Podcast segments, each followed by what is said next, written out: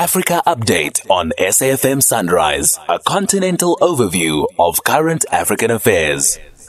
Evergood Mantula, good morning. We start out in Cairo this morning where the current incumbent president, uh, President Al Sisi, uh, had a successful rally, it seems, yesterday in, at uh, Cairo University uh, as he's preparing for the elections.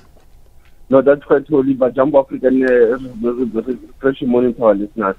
Remember, Oliver, that uh, Cairo will be in the elections next year, but what is happening now, the month of October is important that candidates will be submitting their bids uh, to can uh, engage on these elections, and the campaigns will follow from the 9th to the 29th of next month, November.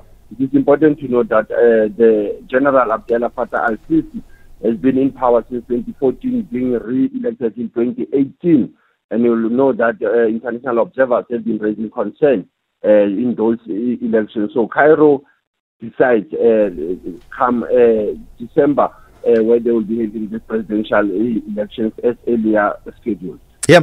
Uh, Cairo's not the only capital that decides. Liberia, too, will have to decide this year, and the Alliance for uh, Transitional Justice is calling for a violent, free, and fair and transparent election.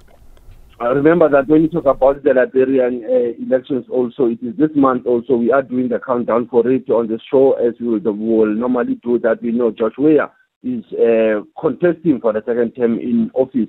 Now the National Elections Commission is working on this uh, uh, calendar for now dealing with the, what we call the pre-election violence that has been going on in, uh, in, in, in the capital city since last week. Now, this alliance is the 16th civil society organization that is calling for a violent-free, fair, and transparent elections. That they are saying that it will cement what they called uh, peaceful and uh, reconciliation of Liberia, as you know very well where it has come from in the past. And if they've been given some money by Parliament, also giving the money from Parliament on these elections. They are not happy. Hence, they have to deal with this pre-election violence that is taking place. Yeah, moving over to Kinshasa out in DRC, uh, where a very potentially really big presidential announcement, uh, presidential bid announcement had taken place. Uh, Nobel laureate Denis Mukwege has announced his uh, hat in the race. That is quite true. Remember, yesterday we were touching on the opposition leader, also Martin Fayulu. Yesterday, also, we saw the 60 year old uh, Nobel uh, Peace Prize winner, uh, Denis Mukwege also announcing his candidacy uh, before his supporters in the capital city, Kinshasa, yesterday. A very important, uh, people have said his nickname, uh, uh, Dennis, is the man who repairs women, the man who has been fighting against the sexual violence of women in the DRC has entered this bid now for the presidential candidacy in the DRC. We know that DRC decide end of the month, I mean end of the year also 2023 in December. Yep. And uh, despite growing calls for democratization and a boycott of several political parties outside of the country in exile of the Eswatini parliamentary elections, they have received approval from the South African Development Community and the African Union Observer missions.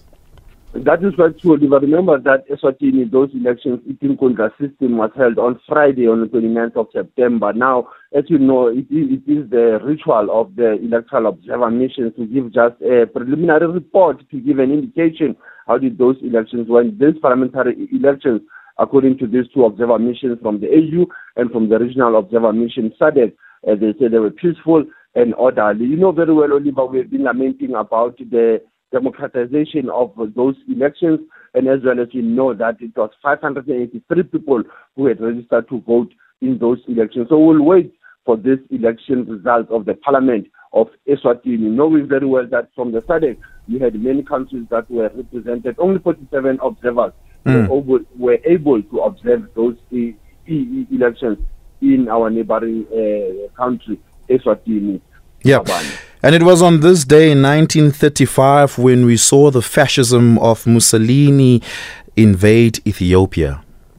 That's quite true, Oliver. That is important in the United Nations uh, calendar that they know very well that the Ethiopian leader Haile Selassie went to the League of Nations to plead with them about this uh, intervention and uh, the challenge that came from Benito Mussolini the fascist leader of Italy during that time. You will recall that also it was the geopolitics of the time where also Hitler was dealing with the uh, uh, going into many African countries as Germany was uh, acquiring many African countries. So Mussolini also wanted to expand this issue of uh, invading many African countries coming back from the Battle of Adwa of 1896. You'll recall the former President Thabo Mbeki used to give that lecture of the Battle of Adwa on the 1st of March every year when he was still in the in the uh, office of the presidency. Asante sana uh, Oliver Eswatini, the conversation, SAFM.